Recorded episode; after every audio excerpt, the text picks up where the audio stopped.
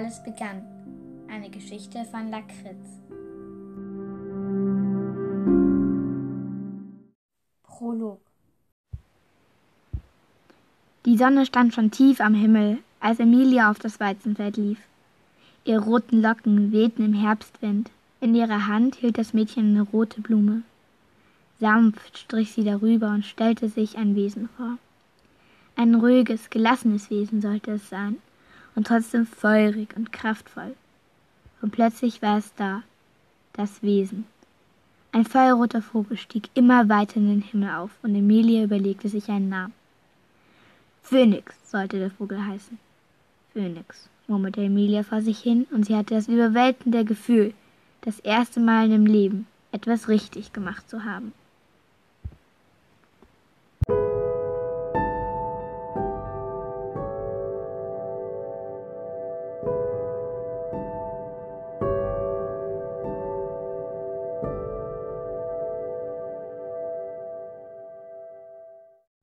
Erstes Kapitel Grübelnd sah Emilia dem Phönix, der inzwischen zu einem kleinen roten Punkt am Himmel geworden war, nach.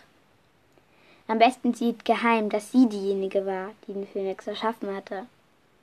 Man würde sie als Hexe beschimpfen, was die meisten wegen ihres roten Haares sowieso schon taten. Dabei konnte Emilia doch gar nichts für ihre Haare und auch nichts dafür, dass sie die geheimnisvolle Blume, dank der der Phönix am Leben war, gefunden hatte. Sie lag eines Tages einfach neben Emilia, die gerade beim Aufwachen gewesen war. Verwundert hatte sie die Blume in Augenschein genommen und festgestellt, dass sie sie noch nie gesehen hatte. Deshalb hatte sie vermutet, dass es eine exotische Blume war. Erst nach einer Weile hatte Emilia bemerkt, dass auf der Blume etwas geschrieben stand. Mädchen, du bist auserwählt, die Götter haben es nicht verfehlt. Du wirst kämpfen für gut, mit Kühnheit und Mut. Doch etwas wird an deiner Seite stehen. Du kannst es vor deinem inneren Auge sehen. Geh abends aufs Feld und stell es dir vor. Dann kommt es und steigt zum Himmel empor. Emilia hatte nicht recht gewusst, was sie davon halten sollte. Ja, dennoch ging sie drei Tage später abends aufs Feld. Ihr Bauchgefühl hatte gesagt, dass sie es tun sollte. Und es hatte sich ja auch gelohnt.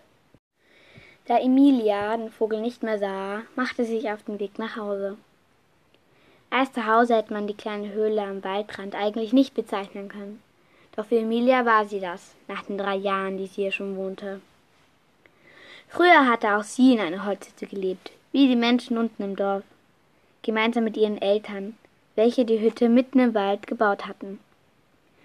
Doch das war lange her, eines Tages nämlich wollten ihre Eltern mit ihr Beeren und Wurzeln sammeln gehen. Aber Emilia hatte keine Lust gehabt. Warum wusste sie heute nicht mehr und sich strikt geweigert, bis ihre Eltern nachgegeben hatten. Dennoch versöhnt hatten sie sich nicht mehr. Und dann waren Emilias Eltern aufgebrochen und waren nicht wieder zurückgekehrt. Sie waren im Wald verschollen nicht einer hatte sich die Mühe gemacht, nach ihnen zu suchen. Emilia war damals gerade erst zehn Jahre alt gewesen. Viel hatte sie an diesen Tagen um ihre Eltern geweint.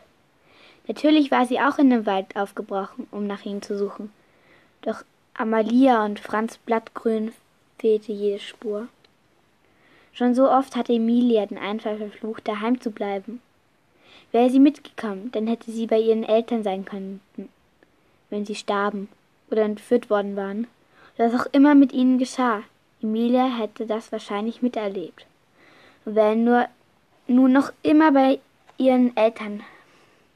Doch das war nur eines von vielen Dingen, die sie falsch gemacht hatte.